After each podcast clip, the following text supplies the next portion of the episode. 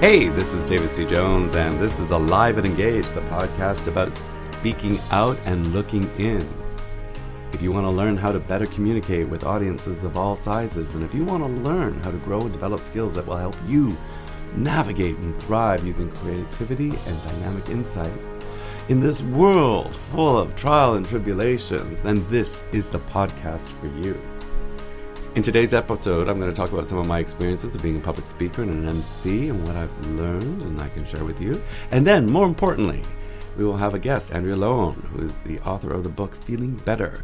And we're talking with her about her experiences and about that book. Now, I have been an MC at a variety of events since 1990. I received a lot of great advice on how to do it well, and I, through my experiences, I've learned what works 85% of the time and what doesn't work 95% of the time. Now, I should point out I am fighting a little bit of a cold, so my voice is much more sultry today.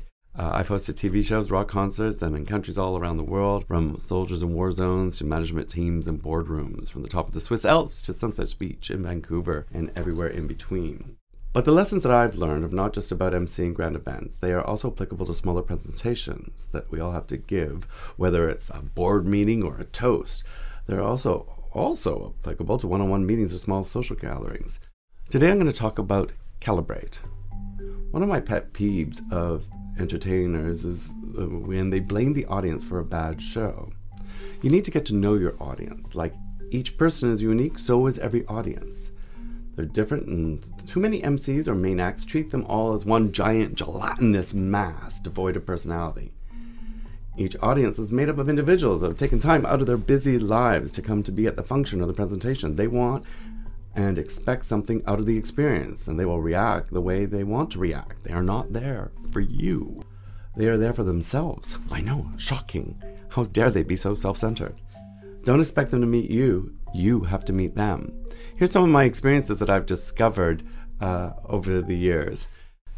There's a difference between a Friday night audience and a Saturday night audience. It's true, some audiences are quiet than others, but I found when I was actually doing a play, a hilarious comedy play, we ran for three months, and every Friday night audience was a quiet audience. Uh, Friday audiences, Friday night audiences have often just come home from a busy work week and they forgot they were going to the theater that night. And so they one half of the party is met with hostility at the thought of going out. That's my theory, anyways. Anyways, they're either at the end of the work week or they've just come of a big fight about the fact that they're going out at the end of a work week. So they are often much more quiet than a Saturday night audience, which is ready to party and have a good time. Um, another difference between audiences is some events are shows, uh, whether it's a cabaret show or a big event, and some events are networking events. Sometimes audiences can get noisy if the event is more social and an opportunity to network than a stage event. Then the stage then the stage event is a distraction as opposed to an attraction, and they will behave accordingly. They'll chat with neighbors, they'll exchange business cards, and they won't give a lot of attention to the host or what's going on on the stage. Another factor that's going to change an audience uh, is whether they are hot or cold.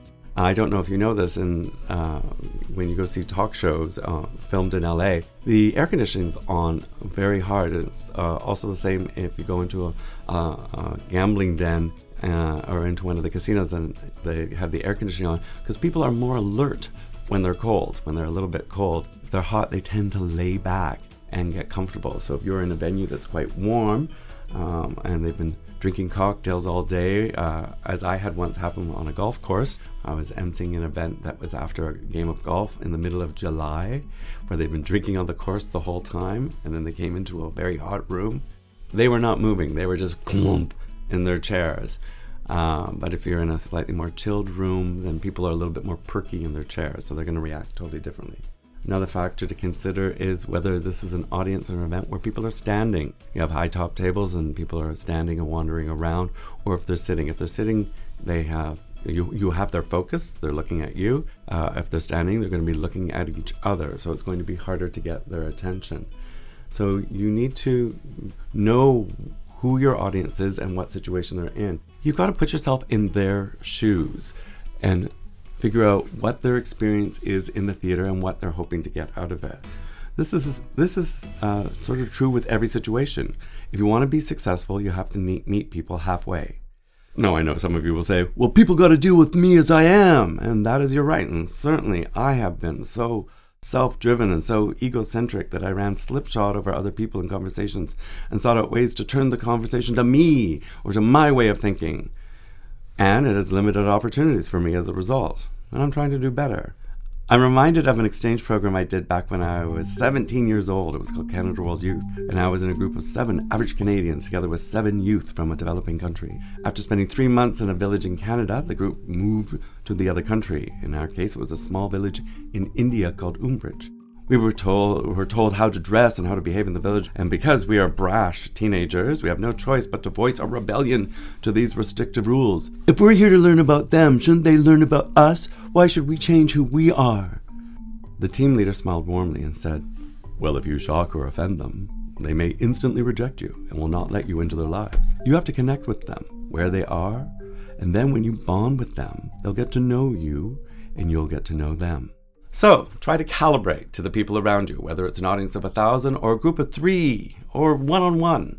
It allows you to connect and foster better communication and better opportunities. We'll come back right after this short break with Andrea Lowen, the author of Feeling Better.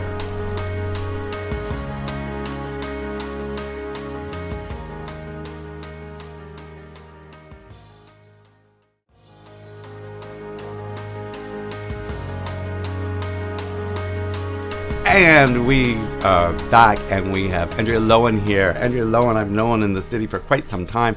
I think I even did a stage, uh, not a stage reading, a reading in your living room was it was it uh, harry potter and the cursed child Oh yeah, well, it was my friend's living Your room, friend's but I living room. organized it. Yeah, Yeah. yeah, that was so much fun. yeah that was amazing and i still laugh thinking about that because i think it, maybe it was you or someone there was like a, a, a, a, not a typo what do you call it a, malapropism a ver- verbal gaff that i can't even remember what it was Oh, that might have been me. I remember it was yeah. I was the train witch, and I said the that uh, the trolley witch. Yeah. I said something about the the line is that I didn't want people to get off of it, Right. but I just said I don't want people to get off.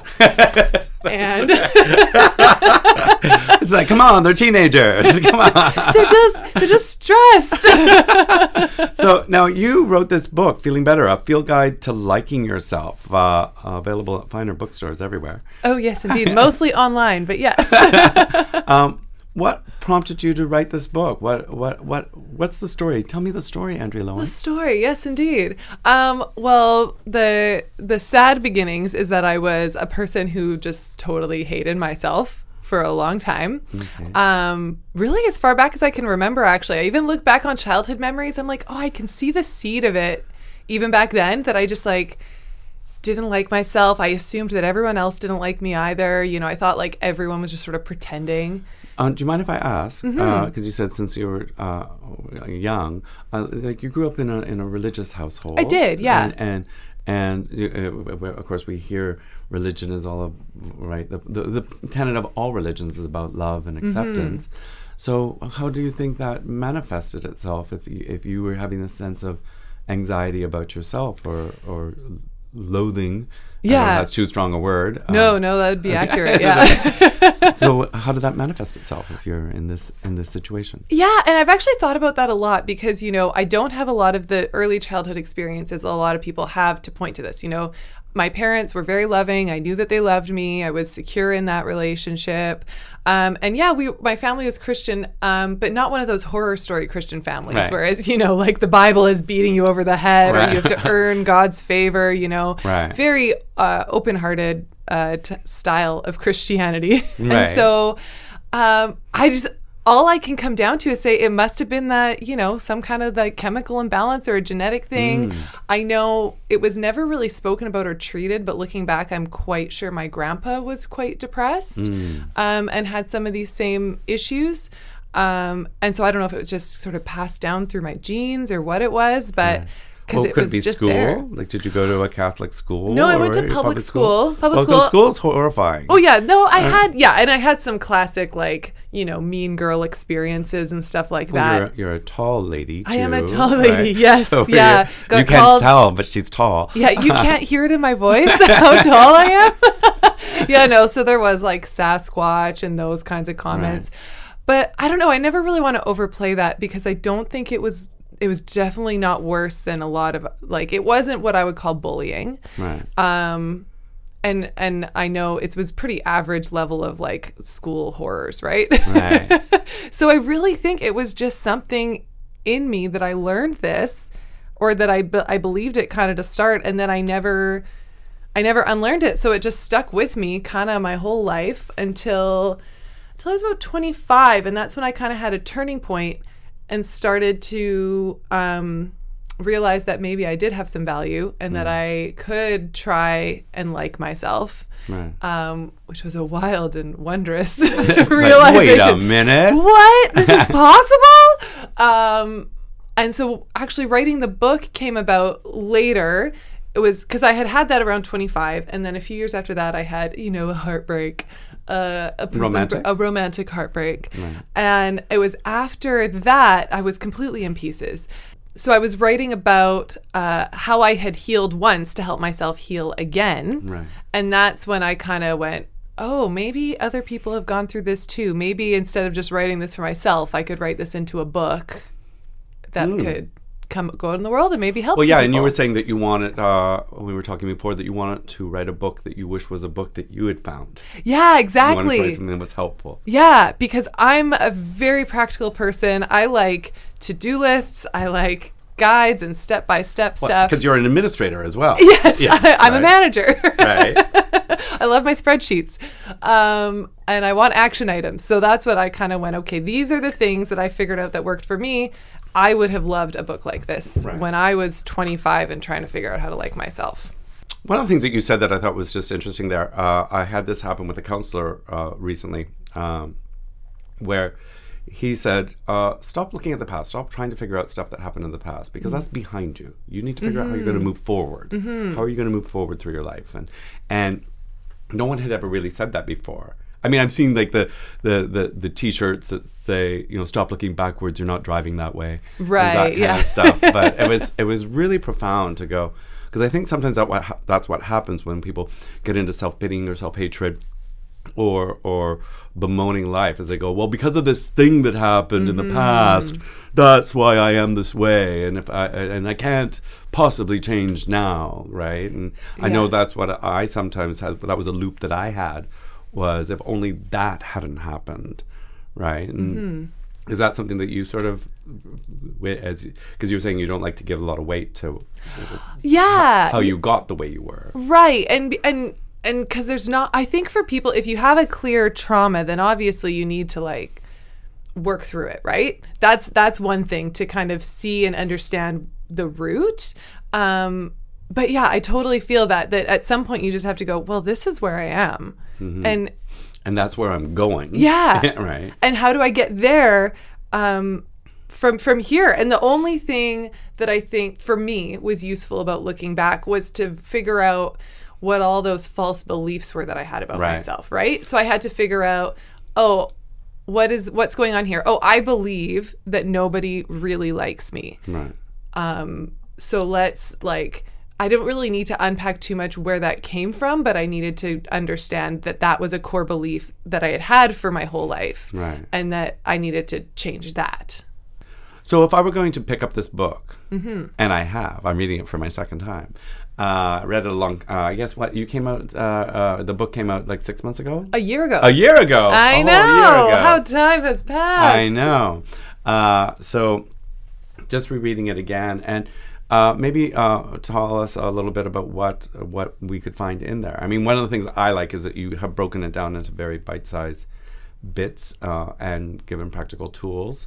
But uh, you explain. You Sure, explain. What yeah. did you write and why? What's going on here? what the heck is this thing anyways yeah. so like we've said it's very it's very practical so each chapter is just one basically tool or practice or even just sort of a little realization i had that that helped me along the way so it's everything from like some cognitive behavioral therapy stuff which which is the thing about like challenging your beliefs and and changing the way you think about yourself um, into like gratitude practices, which connect into the CBT, as well as, um, you know, things like how you dress or the things you do, like actually doing the things that you think are fun. And that make you feel good Right. because like for some reason we're all really bad at actually doing things that make us feel good I'm doing a, a talk coming up, uh, and it's all about the power of laughter. And, and same thing, a lot of people Mm-hmm. laugh, or they'll be at places where they're funny, but they don't realize that the more they do that, and the more they provoke that, the better their lives will become. Like Yeah. it's not something you can leave to happenstance. Yeah And I think that's even just with happiness. It's like, well, I got to get all this crap done, so I'm just going to get this crap done, and I'll find a moment of happiness later if I Mm-hmm. have time. Yeah, so much deferring the happiness. Or then when we do have time, I mean, I do this all the time. Get home, I'm so exhausted. I'm like, well, I'm just gonna watch, you know, binge watch RuPaul's Drag Race, and and that'll be my life. And there's nothing wrong with that. Drag Race is a great show. It's a great fun show. Yeah, but um, unless vegging out in front of the TV actually makes you feel alive in your heart, which for most of us it doesn't. It's a it's a zoning out kind of activity. Hmm. You know, you're gonna. I think it's one of the things I say in the book. It's so obvious, but like. It's a light bulb every time I think about it. It's like the more time you spend doing something that makes you feel good and alive, the more time you will feel good and alive. What? I know. That's crazy. I'm like, that sounds fun. Yeah, and I, think one of the things that happens with that too is that we we we have such a huge percentage of the population that self-medicate, Absolutely. right? Whether it's, I mean, I'm I'm an ex-drinker. I don't drink at all. Uh, I've not had a drop in four years. Uh, but uh, uh, you know, that thing of coming, I'll just come home and I'll have a glass of wine or 3 Mm-hmm. right? And then you kind of go, okay, well now I feel fine. It's like, well, do you? Yeah. Do you really? Yeah. And the next morning when you wake up and you're go- getting up and you're like, oh, I'm really hungover. Mm-hmm. Right. And that's the thing of like, it's like you're just managing the stress feeling instead of actually doing things that will bring you joy or the, or dealing with whatever the underlying cause of the stress is, Right. right? That yeah. So, so what are some of the things? I mean, obviously, people need to have have to want to get help, Yes. right? Because you can be in this numbing situation, this uh, uh, or this. Uh, I'm just getting through life. I have all these issues, and it's because of things that happened in my past. And you know what? I'm just going to go to work and then watch my shows, Mm-hmm. uh, uh, uh, and then do some heroin. right? Just casually. just casually do some heroin.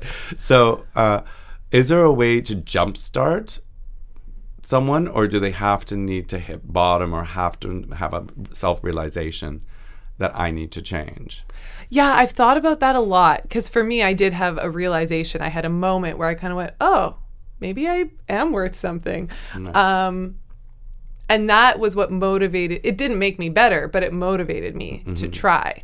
Um, and I think if someone really doesn't have that, I mean, you can't. You definitely can't make someone have that motivation.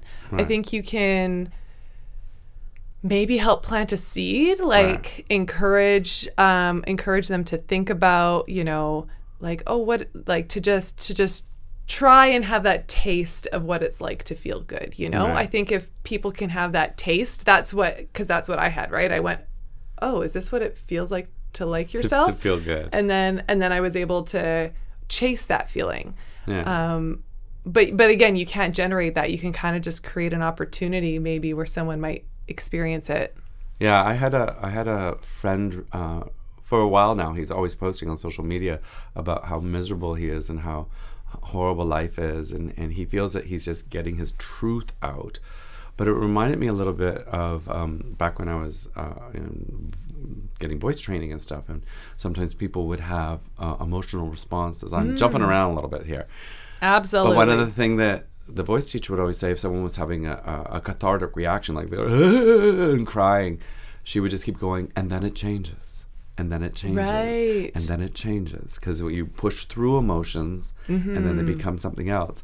And she was she sometimes talked to us about sometimes people indulging in the emotion Yeah. they don't get to do it. So when you see someone on social media or whoever was just always exclaiming, right? And they feel like, well, I'm just now being honest. Mm-hmm.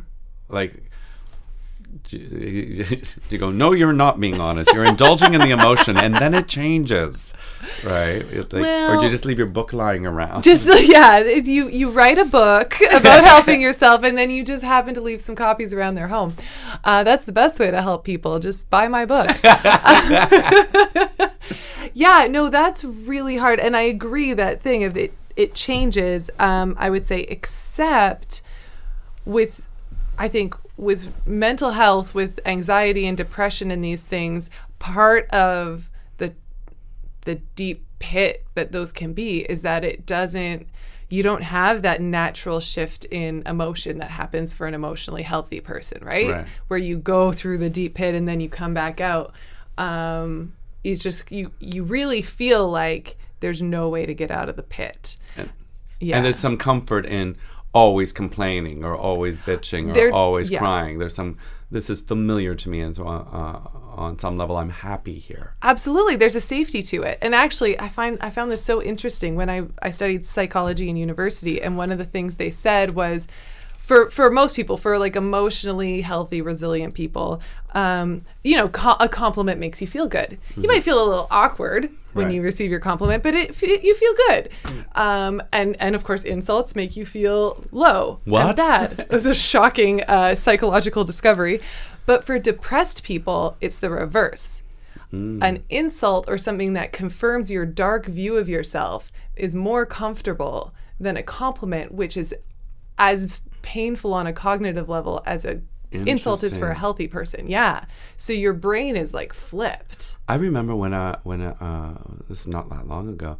If someone complimented me or said something nice about me, and, or that I heard it, I often would start to cry Right. because I so was like so didn't believe it. Mm-hmm. Right? It was really uh, like it overwhelmed me. I, it wasn't like I was crying like "fuck you."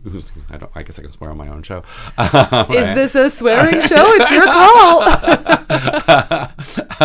um, but uh, yeah, uh, I, I wasn't like I don't believe you, but I guess on some level I was like I don't believe you. yeah, I think right. that is, and and that's a little bit of a different side to it. Yeah, because I definitely have that still, especially when you receive one of those really heartfelt compliments, and you're like, oh, you've touched some hole that I didn't know I had, and and there was I didn't know there was a wound there, but now you've kind of You poked you it. poked it, but in a, but in a nice way, so you like it feels good, but you cry. yeah. so yeah, this uh, uh, it, it's interesting about uh, uh, like the, with the book. You have tools in there, and and you also uh, sometimes you you you quite nicely. Uh, soft pedal some of them right? like you kind of go well this might seem to you as frivolous or this might seem to you as not mm, interesting like I, you're, a big part uh, that you're into is gratitude showing gratitude and it seems so you know uh, whatever Yeah. right? I say thank you. right? Yeah, totally. But, um, right. The uh, my uh, friend of mine, I think a friend of yours as well. Uh, uh, he posts every single day five things he's grateful for. Mm-hmm. He does them in, in point form, which you're a big fan of point form, Yep, according to your book. quick and efficient. right? It's not overwhelming. When I get an MC script, I go, please put it in point form. Uh, don't give me a paragraph. I can't read that out. Yeah. Um, uh, but yeah, he he posts that every single day. Mm-hmm. Uh, what it is, if it was someone he talked to, he's an actor, so if it was how an audience reacted, mm-hmm. right? And and it, it's almost heartwarming to see his posts. Like they don't they don't seem indulgent. Yeah, and there Right. is often a difference that you can sense there sometimes when someone is just genuinely sharing their gratitude as opposed to maybe a humble brag or something. Humble brag, yeah. Sometimes people are legitimately bragging it to kind of in your face to everyone else. I'm sure some people do that. Mm-hmm. But I think most people aren't thinking that much about other people. They're, they're, it's like I did a thing. Yeah. Yeah. I'm excited. I did a thing. Or or some people do that for their own accountability, like our friend with their gratitude. Mm-hmm. Other people I know, yeah, they're like, okay, I'm gonna post a running selfie every day because then I'm like forcing myself to run every day. Right. Uh, And one of the things that's uh, kind of cool about your book too is you have, and in the back you list them all again. You cite all the books and uh, uh, sources that uh, you found helpful to you. So you you you you don't crib their ideas. You go, here's an idea from this source that you Yeah. might find helpful, and you, you, you do the title and the author of Absolutely. the book, Absolutely. right? Yeah, yeah. Well, and in some of the sections too, I'll even say like, like here's a basic idea of what this book said. But really, if you want to get into this, you have to read You the whole go- book. you have to go read because- so- Yeah, and part of that, obviously, credit where credit is due. Yeah, Totally. But yeah, those were the things that helped me. And if this book is about sharing the things that helped me, well, like this was I cobbled together advice from a lot of different places. So yeah. Th- And that's the thing about uh, teaching. Uh, I remember having a, a teacher a long time ago, and I said, "Can I do the exercise?" And I went, "That's why I taught it to you. Like, it's, Yeah. it's to m- move it forward into the world." right? Absolutely. Right. It's very interesting. Now, and one of the things that I asked you when we talked on the phone before we got to here uh, was, "Do they know you've credited them?" And you said, "No." Right. know. So I think, No. and I think you should totally find out if they have Twitter accounts and stuff like that, and go do shout outs to them and stuff. I know. Since we spoke yesterday, I haven't done it. But- you got all excited for a second to go, oh, did you? Did you? No, I haven't. But you made a list. I absolutely will. Well, I have a list in the back of the I book. know. It's so but easy. now you have to find out if they have Twitter accounts. yeah, which luckily like most authors right? do. Yeah. Um, yeah, yeah, no, I'm very excited to send them all little notes because, you know, chances of any of them even replying is so small. But They'll also, probably say like, thank you. But like, who doesn't love? It's like the thing. Actually, I write about in the book about thanking people who have helped you, and that actually helps you feel better. Totally. And then you've made someone else feel good. Who doesn't love to receive a note that your work Totally. helped? Yeah, it's it's uh, uh, you again gra- another part of gratitude is saying Mm-hmm. Saying thank you to people who who did something that moved you or touched you. Yeah. Uh, I lately have become because I'm I'm socially awkward sometimes. What? Uh, I know. I'm never socially awkward. I, I know nobody is. Just ju- you. Just me. Everyone else gets along fine. Um, but I often will uh, text people uh, if I see them in a show or singing, I'll, I'll, and I'll try to think of something very specific Mm. about what they did, rather than going, "Hey, you were awesome," right? If- Right, If, yeah. I ha- if I have a, a communication with them, um, then I, I go out of my way to do that, uh, just to say, "Hey, you, your performance tonight blew me away, and here's what you did that did that." Yeah, and like Okay. how wonderful that is. And I actually I felt so vindicated probably about 6 months ago on some podcast I listened to. They were talking about uh, thanking people and all this stuff and they actually cited some research saying that just the act of saying thank you to someone else is actually good for your own mental health as well. So I was like, haha, I put that in my book I didn't even I was right. Science backs me up. it's good for you. nice, uh, nice. Now, with the so we, we want to get this book out there uh, more and more. Mm-hmm. And are you doing anything with the book? Like, are you doing any kind of speaking tours or readings at libraries or bookstores? or Well, are you creating an online course or, or? Mm-hmm. Well, if anyone would like to book me to come in and speak or do a reading, I would happily do so. Right. Um, but yeah, I'm actually developing a workshop now. Okay. So I'm working on. Uh, it's gonna hopefully have a. Well, no, it will have an in-person version where I would be there and work with people, or an online version. Um, and I am. Yeah, I'm not quite sure what the online version will look like yet. Yet, but I'm doing a little. Uh, beta test with some friends Nice. coming up in a couple weeks just to try out the format and some of the exercises and see how it works with people and then hopefully I'll be able to have that tool as well. Yeah, the, the, uh, there is a lot of people who are doing that. There's a the um, uh, who uh, I haven't watched one of their videos in a long time, um, but it was about oh Charisma on Command, Charisma on Command, and it was a YouTube page where they they uh, uh, every now and then do a speak on different ways of. And they use clips of other people and clips of uh, uh, mostly celebrities because they're the ones who you have clips of. Look at Makes this guy in the park; he's screwing up. All right, they have, but they'll use them to sort of back up what they're talking about at that point. Mm-hmm. Uh, uh, whether it's about sarcasm, they they had a real. It seemed like hate on for a while for Brie Larson. Oh, no. pointing out Poor inju- I know. Well, she brought it on herself. Uh, By existing in the world. Yes. Oh, and hate that. She, and how she acted in interviews. Uh, but uh, um she comes up like three times in some of their videos. Um, but th- yeah, so you could do the same thing as you can, uh, you know, because you got all these different chapters. You It's can, you true. can, uh, go.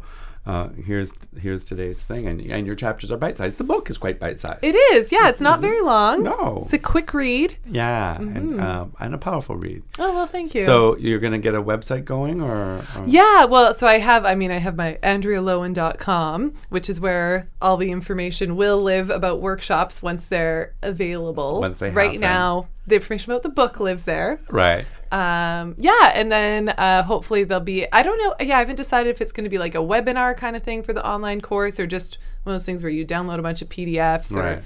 or what. Or you could do like like Steve Martin and Margaret Atwood and all those, and do the master. Oh, the class, master class. Do you think yeah. the master class people will want me? Well, they might. they might.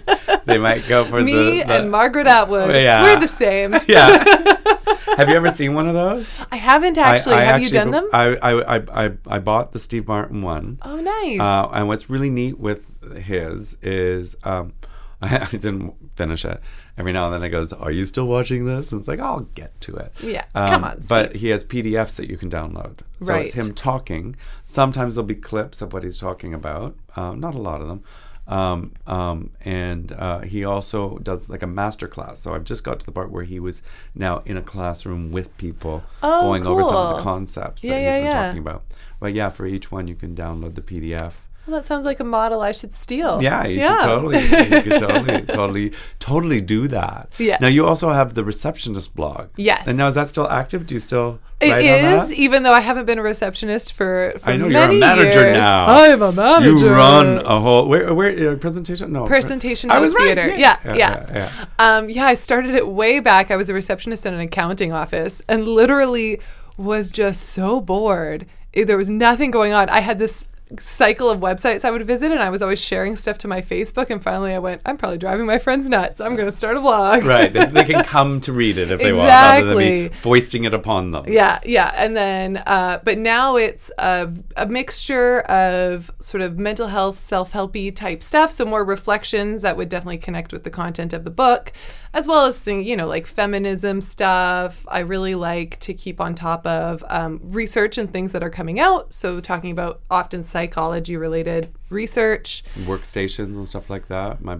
my boss always does a standing workstation. now. Oh yeah, no, um, I haven't tried that. No? But yeah, yeah, I put some of that stuff. It's probably a study in on the receptionist somewhere about that. yeah, whether they should be standing or sitting. yeah, yeah. So just a variety. It's again, like you said, the book was the book that I always wish I had had. The receptionist, sort of the the blog that I would love to read. Do you, do you have a, like? Uh, I, I haven't looked at it. I apologize. I was looking at the book. How dare you not Uh, read everything I've done, David? But I remember back when I used to work box office, we used to make jokes about. We're digressing horribly here, but What? too bad. Uh, but about you know making a, a skit about the girl, because there would always be people going. The girl told me I could do this. The Oh. girl told me I could do this, and it would be this evil woman who would creep in and answer phones, going, "Yes, you can do that. That's not a problem. Oh man. no, you don't need your receipt." Yeah. yeah. It's like, who is this girl? Yeah, this fabled girl. Yeah, we get that all the time at presentation house too. No, I spoke with someone and they said that I had a booking. Right. Well, no. they lied. We fired them. yeah, that, that you spoke to a ghost. yeah, they do that. Mm-hmm, They do that sometimes. One of the things that I think is when uh, when people go for therapy or they go f- for help, if they suddenly go, okay, I need to make some changes, or they write a book, is they still run into setbacks every now and then. So Mm-hmm. have you, because you worked on this book for a couple of years and then it came out last year. Have you had times where you were like, I better read my book again? oh, yes, so much. so what is that what is that like like i think it's helpful to hear that sometimes people i wrote this book and then i was fine forever, the end and now i'm a princess right yes, I am in my castle, always happy. Yeah, it was such an odd experience, even just having the book come out, because of course, you know, self-publishing and and writing a self-help book when you're not like a psychiatrist or a guru of some kind. I had all this plagued by so much self-doubt as I'm going through this process. And I was just like, am I the biggest phony in the world? Right. I'm Don't read telling my people, book. yeah, I'm telling people to feel good about themselves. And here I am just like just tearing my hair out feeling like I'm a total imposter. now to be fair you're not telling them to feel good you're saying feel better That's true. that's the And title that, of the book That was intentional. It's not done. It's just an improvement. yeah yeah, but then and then just to have life be funny, about uh, three days I think after my book launch party, uh, my partner of four years broke up with me. yeah. timing so I went from this big high to this deep, deep low, and like just so much grief uh, to process. We were living together, so it was like it was like a divorce, right? Right, right. Um, so yeah, definitely gone through some dark times since this Since book. So Yeah. and and uh, did you have to be reminded by someone to like read your damn book or? Yeah, I actually had a couple Yeah. of friends kind of go. I mean, at first, obviously, this thing you were talking about, just feeling your feelings. And I talk about this in the book too. If you've had a loss, you don't need to just run and try and cover that up, Right. right? You have to, like, if you don't, if I didn't let myself feel it then, it would have come back at some point. So, of course, I just had to feel real sad about losing my Right. partner of four years. But, um, but then yeah eventually you know kind of going hey you know you did just write a book about all of this is there something that you wrote that could be helping you right now and i kind of go oh I'll check chapter yeah, seven. yeah, ooh, yeah. Flip through the chapter titles. Yeah, you're right. Yeah, that was helpful.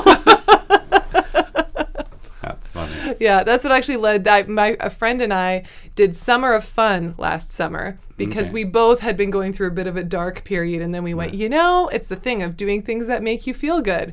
We're just gonna have fun for a summer and just focus on that. Right. And Oh, it was nice. very healing. It was lovely. Nice.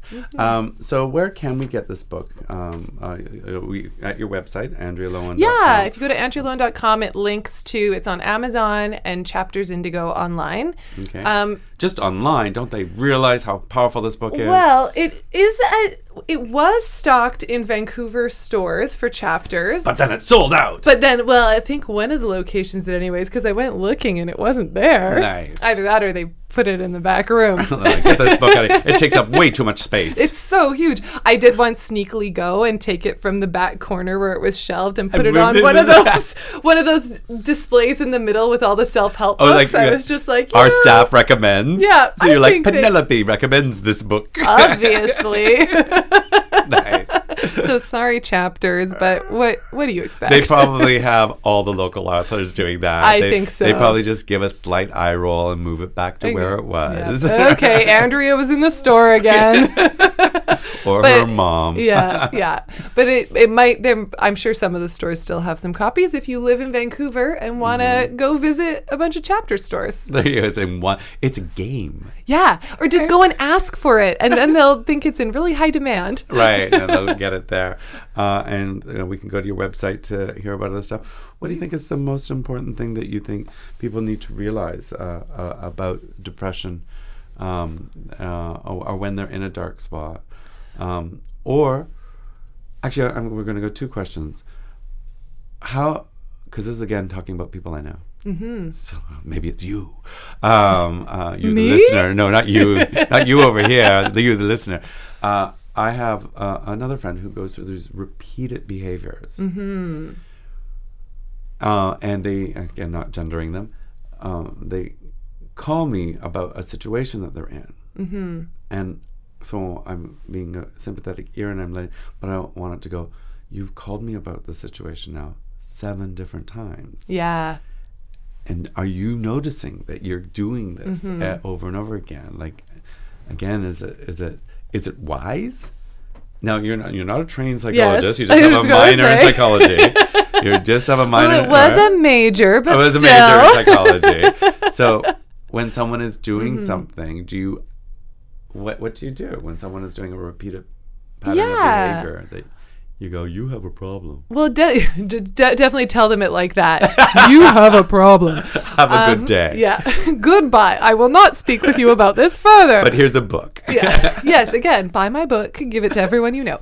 Um, yeah, so I do find, and obviously you must have a close enough relationship with this person if they're coming to talk to you about Yeah. the issue, because you don't necessarily want to insert yourself where you don't have that kind of relationship with someone. Totally, yeah. Um, but yeah, I find uh, you know obviously gently and with compassion, but uh, uh, I, I wouldn't have realized necessarily that like oh this is something that's come up seven times or like I keep having the same problem. So to just you know nice and gently say.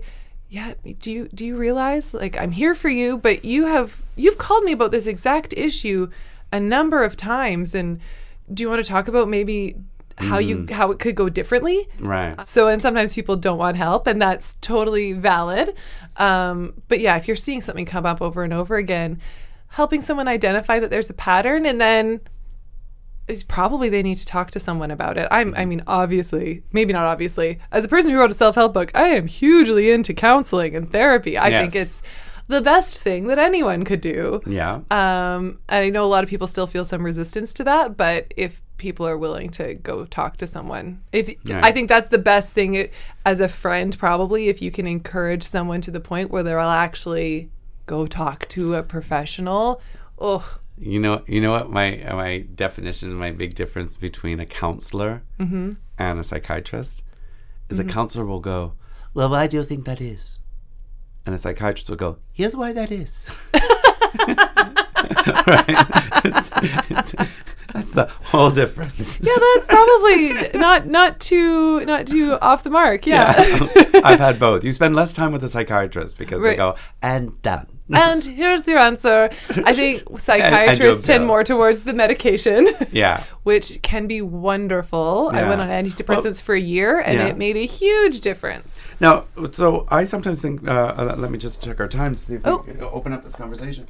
Uh, I sometimes think that that we over medicate. Right. Right. It's another form of. Uh, now, obviously, there's people. Um, I, I saw a show. I know that there's some people who de- deliberately. Or, or desperately, not deliberately, desperately need medication Mm-hmm. because of where they are. But uh, you were talking about we need to feel our feelings. Yes. So if we're taking all these pills to suppress our feelings, right? Uh, I think that's, um, I mean, obviously, everyone's experience with mental health medication is different. Medications all affect you differently. So, in my experience, when I went on antidepressants, I still felt all my feelings. I just felt like I was capable. I really, I felt like I was capable of feeling my feelings. Is the difference. Um, whereas uh, before, I had all the feelings as well as a sense that I just couldn't handle it. right. Yeah, Um, I, I, yeah. I, I like to think of because I was on antidepressants a long, long, long time ago. When I, my brain, this was actually when I was in theater school, and I was, and I was getting my mind exploded. As theater Um, school does. As they do. Um, you're never going to be a good actor unless we attack your brain. um, but uh, uh, at one point, my anxiety and my depression was getting so up that I went to a doctor for help, and they suggested uh, Ativan and stuff like Mm-hmm. that. And my thought at the time is, I would, I'll take it only as a band aid Right. right? Yeah. Like, like you would get a cast or a band aid if you're hurt. I'll take these pills. Mm-hmm. But I, I said I don't want to be on them forever. Maybe that was my mistake. Well, Right, oh, or- oh, maybe or maybe not. I mean, also, um, like, uh, psycho psychological medication has changed so much, even in the past like ten years. Like, it Hmm. probably in the. I, I mean, you're you're a little baby, of course, David. You're very young, but maybe when you were back taking back when them, I did, them. they were uh, like they Back in could my be day, a we little had bit good more, pills. yes, they were could laced with cocaine, and we liked it. but they were a little more there was that dampening that would happen i think Right. But now they, they've definitely refined them so it's not Right. as much. But yeah i mean I, I was on them for a year and then i went off. I didn't stay on them my whole life i think. But there can be that stigma like we feel like oh if i'm on them my whole life that's that's a problem. It's Right. like well no it's it's literally whatever you need. Like a diabetic needs their insulin their whole life. Yeah. some people i have family members who are just on antidepressants for their whole lives. Right, Others, like me or you, maybe just need it when it's a, an acute time right. and you kind of need to get through something, and then your own inner resources can come back in. Right. Mm-hmm. I again on this youth exchange that I talked about at the beginning of the show. Uh, when we were in Canada, we were in a village, and the woman there, they were a Pentecostal family, and she had a pinched nerve in her shoulder, and she always walked around with an ice bag, like Mm. that. She created this contraption under her arm to hold the ice bag on her back on her pinched nerve.